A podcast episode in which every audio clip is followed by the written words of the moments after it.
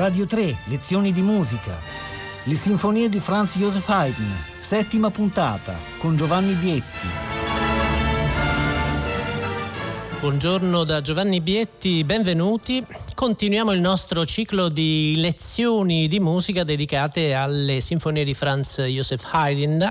Questo è l'ultimo weekend in cui esploriamo le sinfonie, fra virgolette, giovanili, ma già straordinarie, già perfettamente mature di Haydn. Abbiamo parlato delle varie tipologie di sinfonia che già nei primi anni di attività questo grande compositore esplora. Abbiamo parlato della sinfonia festiva in Do maggiore, abbiamo parlato delle sinfonie caratteristiche descrittive, abbiamo parlato della sinfonia contrappuntistica severa, della sinfonia da chiesa con il movimento iniziale in tempo lento la scorsa settimana. Oggi affrontiamo ancora una nuova, una diversa tipologia che alcuni studiosi hanno chiamato la sinfonia da camera, sinfonia quindi che ha un carattere non particolarmente estroverso, non, non, spettacolare, ma che è essenzialmente basata sull'elaborazione, quindi sulla scrittura cameristica, sulla grande raffinatezza di elaborazione. E questa sinfonia è una delle forse delle più sconosciute ma anche delle più incredibili che Haydn abbia mai scritto, la sinfonia numero 28, siamo nel 1765. Beh, per farvi capire la eccezionalità di questo brano basta dirvi che il primo movimento è interamente costruito, tutto praticamente su un preciso motivo che molti di noi non avranno difficoltà a riconoscere.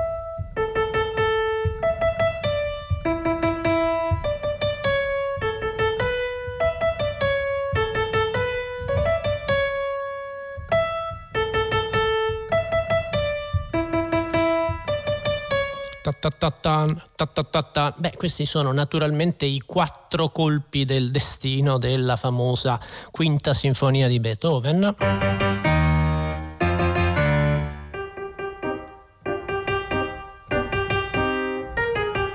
Ta, ta, ta. Ecco, questo elemento che viene sempre associato alla musica di Beethoven, soprattutto al grande Beethoven del periodo eroico del, del primo decennio dell'Ottocento, in realtà è un elemento ritmico sul quale Haydn spessissimo lavora nella propria elaborazione motivica. Questo è uno dei casi più radicali.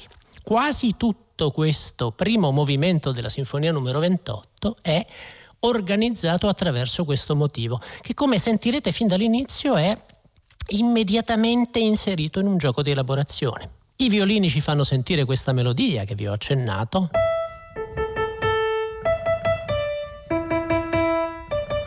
Ma il ritmo di tre note tan tan tan viene immediatamente preso dagli altri strumenti ad arco.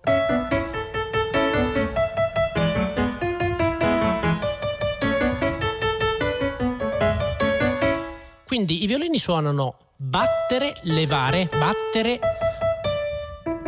E invece gli altri archi suonano direttamente le tre note in battere.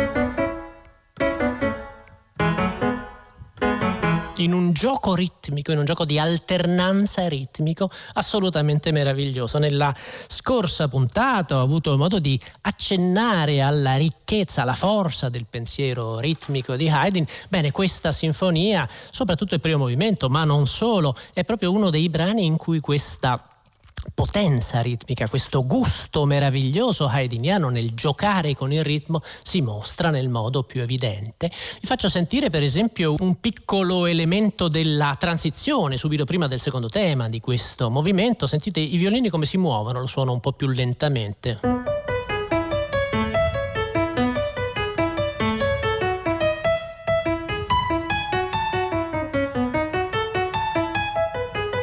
Queste note prese di salto molto acute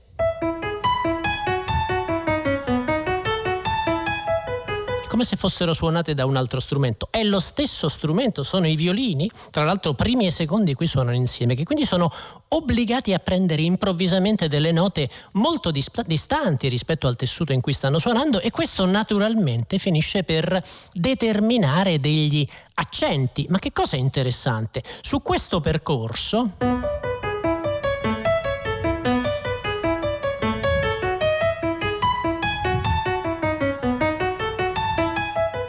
questi accenti puntuti, veramente queste, queste spine che entrano nel tessuto musicale. Sentite per esempio cosa suonano gli oboi.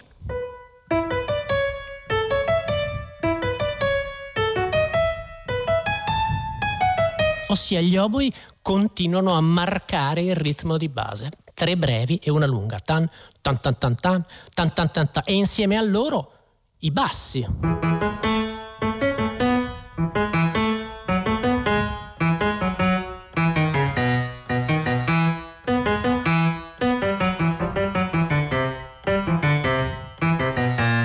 Veramente impressionante l'insistenza di Haydn su questo motivo, su questo motivo chiamiamolo pseudo beethoveniano, sarebbe molto più corretto, molto spesso nella, nella letteratura haydniana si parla di questo ritmo come ritmo beethoveniano fra virgolette, beh vi dico Haydn lo usa più spesso di quanto non lo usi Beethoven in realtà, ma le sorprese, le meraviglie di questo movimento iniziale non finiscono qui per esempio al, al, centro dello sviluppo, mi piacerebbe farvelo sentire se non per, per intero, almeno per gran parte, al centro dello sviluppo improvvisamente il tema diventa una sorta di esplosione in minore.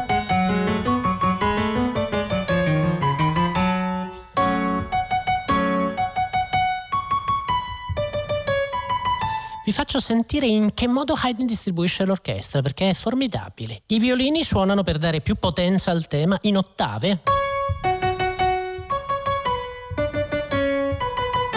I corri non suonano, gli oboi raddoppiano i bassi.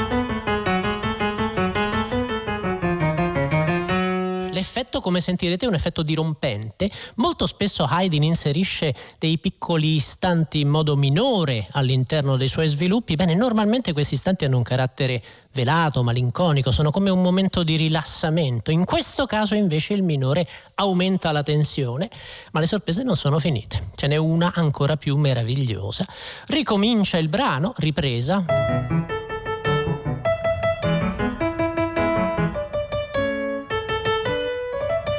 Eccetera. Poi c'è una frase forte.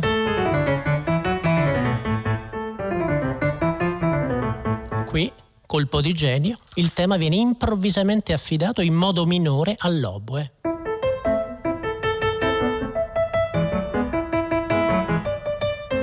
E poi comincia un incantato gioco ritmico. Eh, naturalmente dovrei descrivervi le meraviglie di questo movimento, questo processo motivico che parte da queste quattro note appunto pseudo-beethoveniane in ogni dettaglio, però speriamo che l'ascolto, nel quale naturalmente vi seguo, vi aiuto un po', chiarirà alcuni dei punti più straordinari di questo primo movimento della sinfonia numero 28.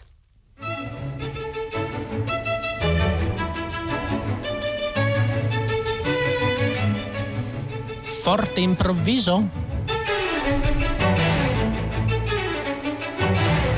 Ripete il tema.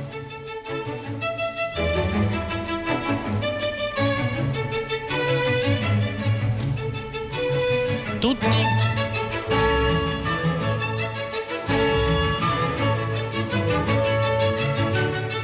Attenzione agli accenti.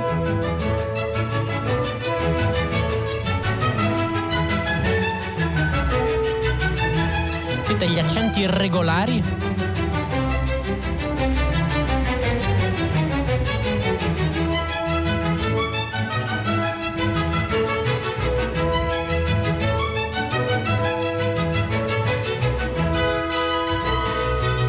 Sempre il ritmo di base.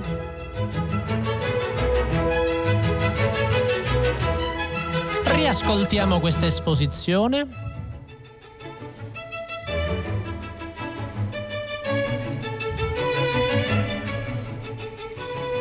Forte, sempre soli archi, di nuovo il tema.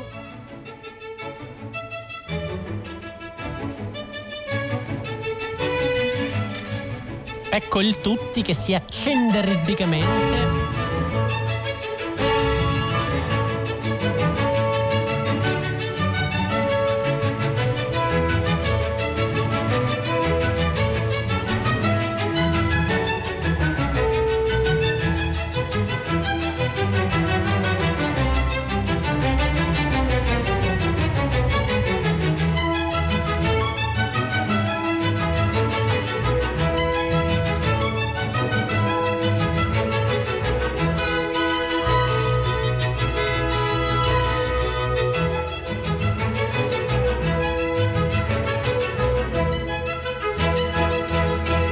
sviluppo,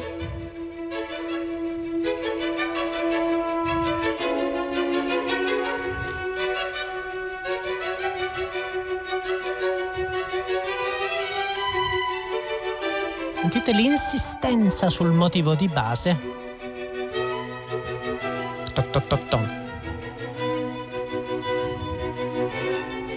Attenzione all'esplosione in minore.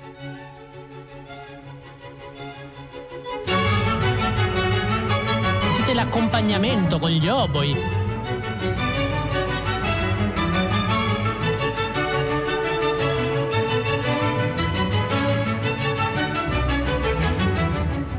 ripresa, quasi dal nulla.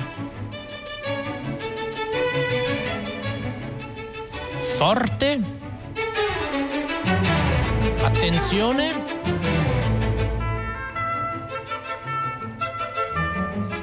Straordinario solo di oboe. Piccoli giochi ritmici.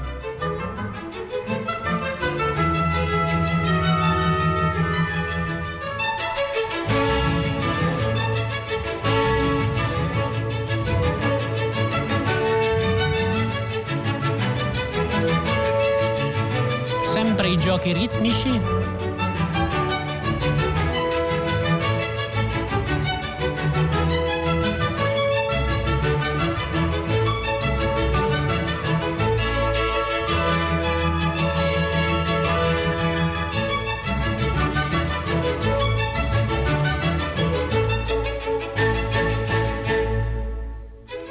Qui ci sarebbe la ripetizione della esposizione che naturalmente non sentiamo. Ecco, avete sentito? Beh, credo che non ci sia bisogno di molte parole per per rendersi conto della qualità di questa musica. C'è una narrazione molto diffusa che vuole che lo Haydn di questo periodo stesse cercando uno stile che troverà poi solo negli anni 80. Qui abbiamo a che fare invece con un pezzo di straordinaria maturità compositiva, raffinatissimo, brillantissimo, estremamente vivace, estremamente imprevedibile dal punto di vista ritmico e dal punto di vista strumentale. Avete sentito questa idea veramente meravigliosa della ripresa che improvvisamente passa in minore con il tema affidato all'oboe solo, questi interventi solistici dei fiati che sono proprio una, una delle firme strumentali di Haydn. Bene, il secondo movimento di questa sinfonia è altrettanto straordinario. Ah, per inciso no, non vi ho segnalato questo aspetto, ma se qualcuno di voi ha avuto una suggestione italiana, magari qualcosa che può ricordare lo stile di Domenico Scarlatti in questo primo movimento, bene, è tutt'altro che casuale, ne abbiamo parlato anche nelle puntate della settimana scorsa. Questo è un periodo in cui Haydn sta molto riflettendo sullo stile italiano e in questa sinfonia questa influenza è particolarmente evidente. Qui forse di certi compositori clavicembalisti, penso in particolare a Scarlatti, ma anche ad altri e come vedrete invece il finale è proprio un brano scritto apertamente in stile italiano, ma le sorprese sia strumentali che di, di, tessuto, di contrasto, di ritmo sono tutt'altro che finite. Il secondo movimento di questa sinfonia è in maniera molto caratteristica, è scritto per una orchestra ridotta. L'orchestra del primo movimento è la tipica orchestra di questo periodo con due oboi, due corni, gli archi e eventualmente il fagotto che raddoppia i bassi.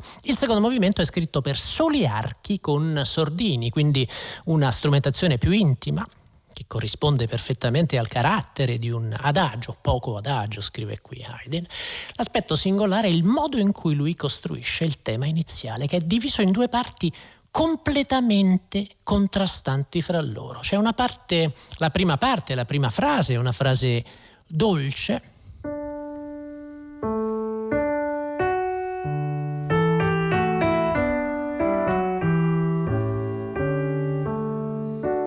frase cantabile, risposta solo nei violini.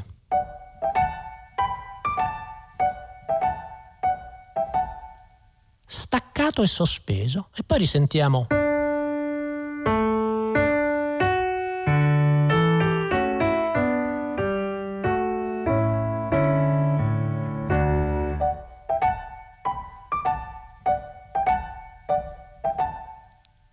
questa idea di cominciare un brano e soprattutto un adagio attraverso due materiali completamente contrastanti fra loro. Notate bene, questo pezzo è scritto per soli archi, quindi Haydn gioca sulla scrittura sull'attacco del suono, il legato contrapposto allo staccato brillante in registro acuto, che in alcuni istanti diventa una specie di gioco che si blocca su se stesso.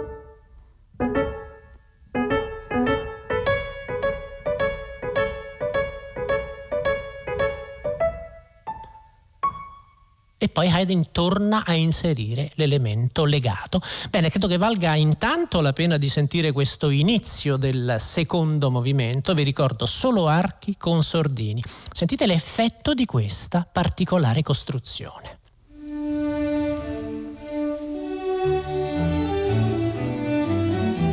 Staccato,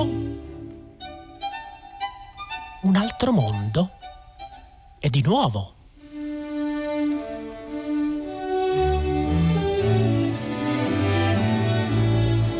staccato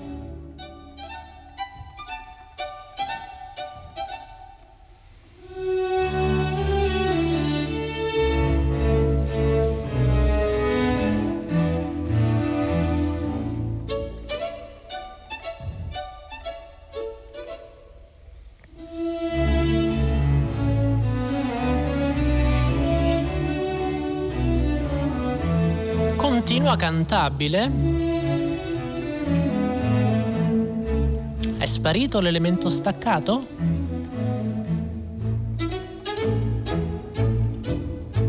No. Adesso tutto si ferma.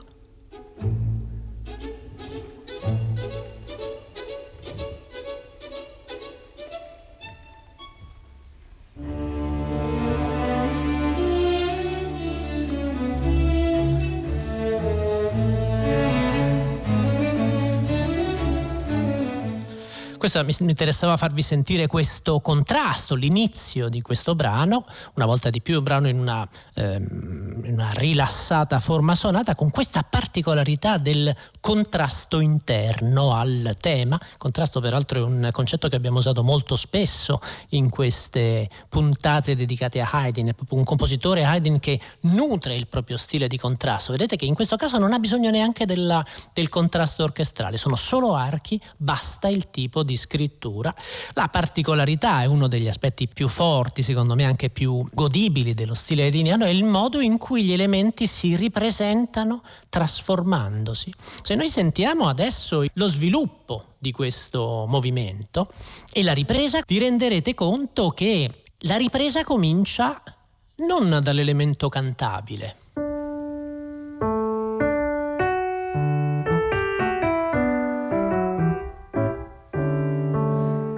cui poi segue. Ma invece la ripresa finisce con un...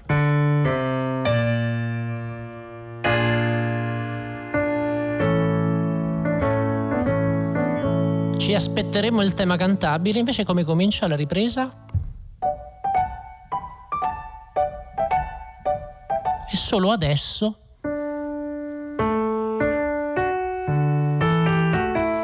ossia Haydn inverte gli elementi all'inizio della ripresa, gioca con la nostra concentrazione, con la nostra percezione. È una delle caratteristiche uniche della musica di Haydn, questa capacità di tenere sempre desta l'intelligenza dell'ascoltatore, puntando proprio al rispetto o il non rispetto delle convenzioni. Ogni volta che l'ascoltatore si aspetta adesso tornerà quel tema, non arriva quel tema. Veramente Haydn è uno dei compositori che maggiormente si preoccupa di non farci mai spegnere l'intelligenza, è uno dei compositori che ci rende continuamente più attenti e, e, e anche più concentrati, uno dei motivi per cui vale sempre la pena di sentire la sua musica. Ascoltiamo l'inizio di questo sviluppo quindi.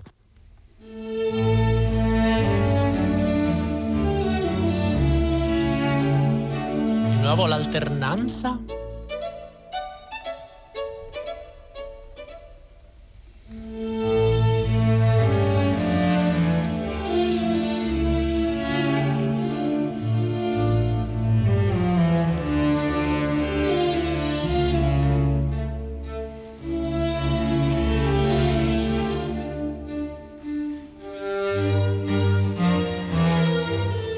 che gli staccati sono spariti.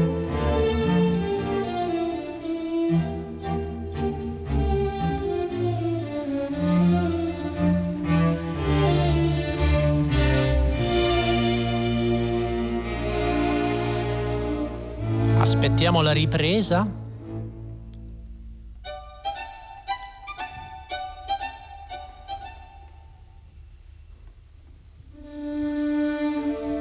Capite che, che scherzo che ci gioca il compositore in questa ripresa. Fa entrare l'elemento che non ci aspettiamo e tra l'altro gli staccati nel corso dello sviluppo vengono soltanto accennati all'inizio e poi spariscono progressivamente. Ecco, proprio questo gioco meraviglioso con le convenzioni formali è la base, il cuore, veramente il, il, la, la, sostanza di cui si nutre lo stile haydniano. Abbiamo avuto già modo di parlarne, avremo modo di parlarne magari se organizzerò degli altri cicli di lezioni dedicate alle sinfonie, comunque alla musica di Haydn, abbiamo già parlato molto spesso comunque.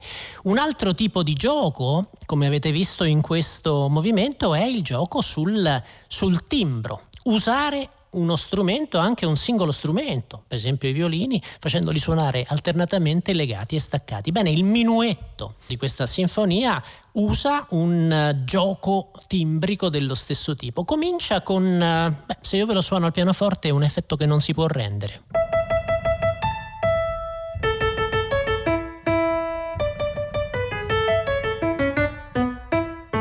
Solo che queste note ripetute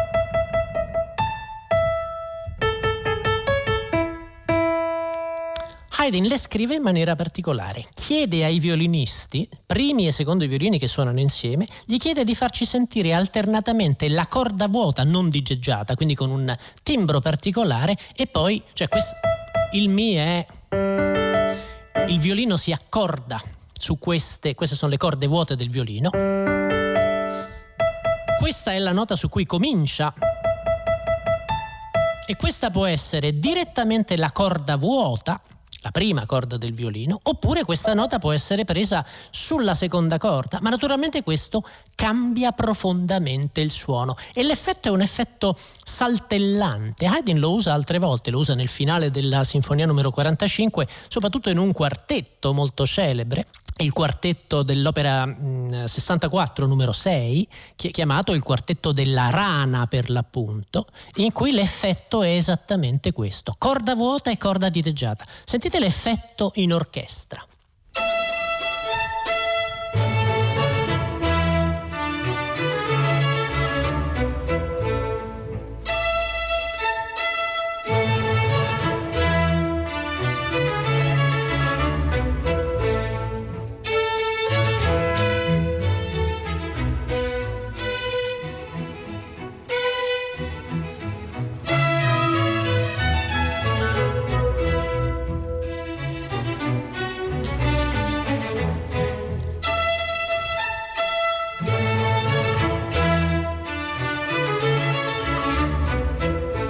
Credo che l'effetto sia molto chiaro. Mi chiedo scusa, ho sbagliato il numero del quartetto, non è l'opera 64 numero 6, ma l'opera 50 numero 6, il quartetto della rana.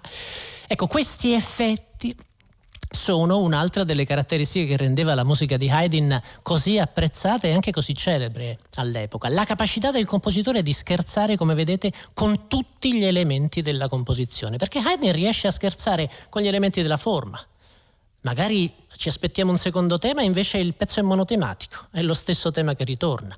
Può giocare con la ripresa, la ripresa che magari comincia con il secondo tema o con un altro materiale, l'abbiamo visto la settimana scorsa può giocare con eh, i materiali, ci aspettiamo che torni il materiale, eh, per esempio il materiale legato caratteristico di un adagio e torna invece un materiale staccato. Può giocare con il timbro, può giocare con il ritmo, lo stiamo vedendo in, nella maniera più straordinaria in questa puntata, può giocare con il fraseggio, ne abbiamo parlato continuamente, soprattutto nei movimenti di danza lo stile haydniano si nutre esattamente della sorpresa, della sua capacità veramente unica di giocare con la percezione dell'ascoltatore. E un altro gioco, ve l'ho già accennato, è quello con gli stili musicali. In questa sinfonia Haydn rende due chiari omaggi alla musica italiana. Uno nel primo movimento, questi richiami forse scarlattiani. Secondo è invece l'omaggio che Haydn rende allo stile italiano tout in assoluto nel finale. Il finale che è, potremmo definirlo forse un saltarello, una siciliana veloce?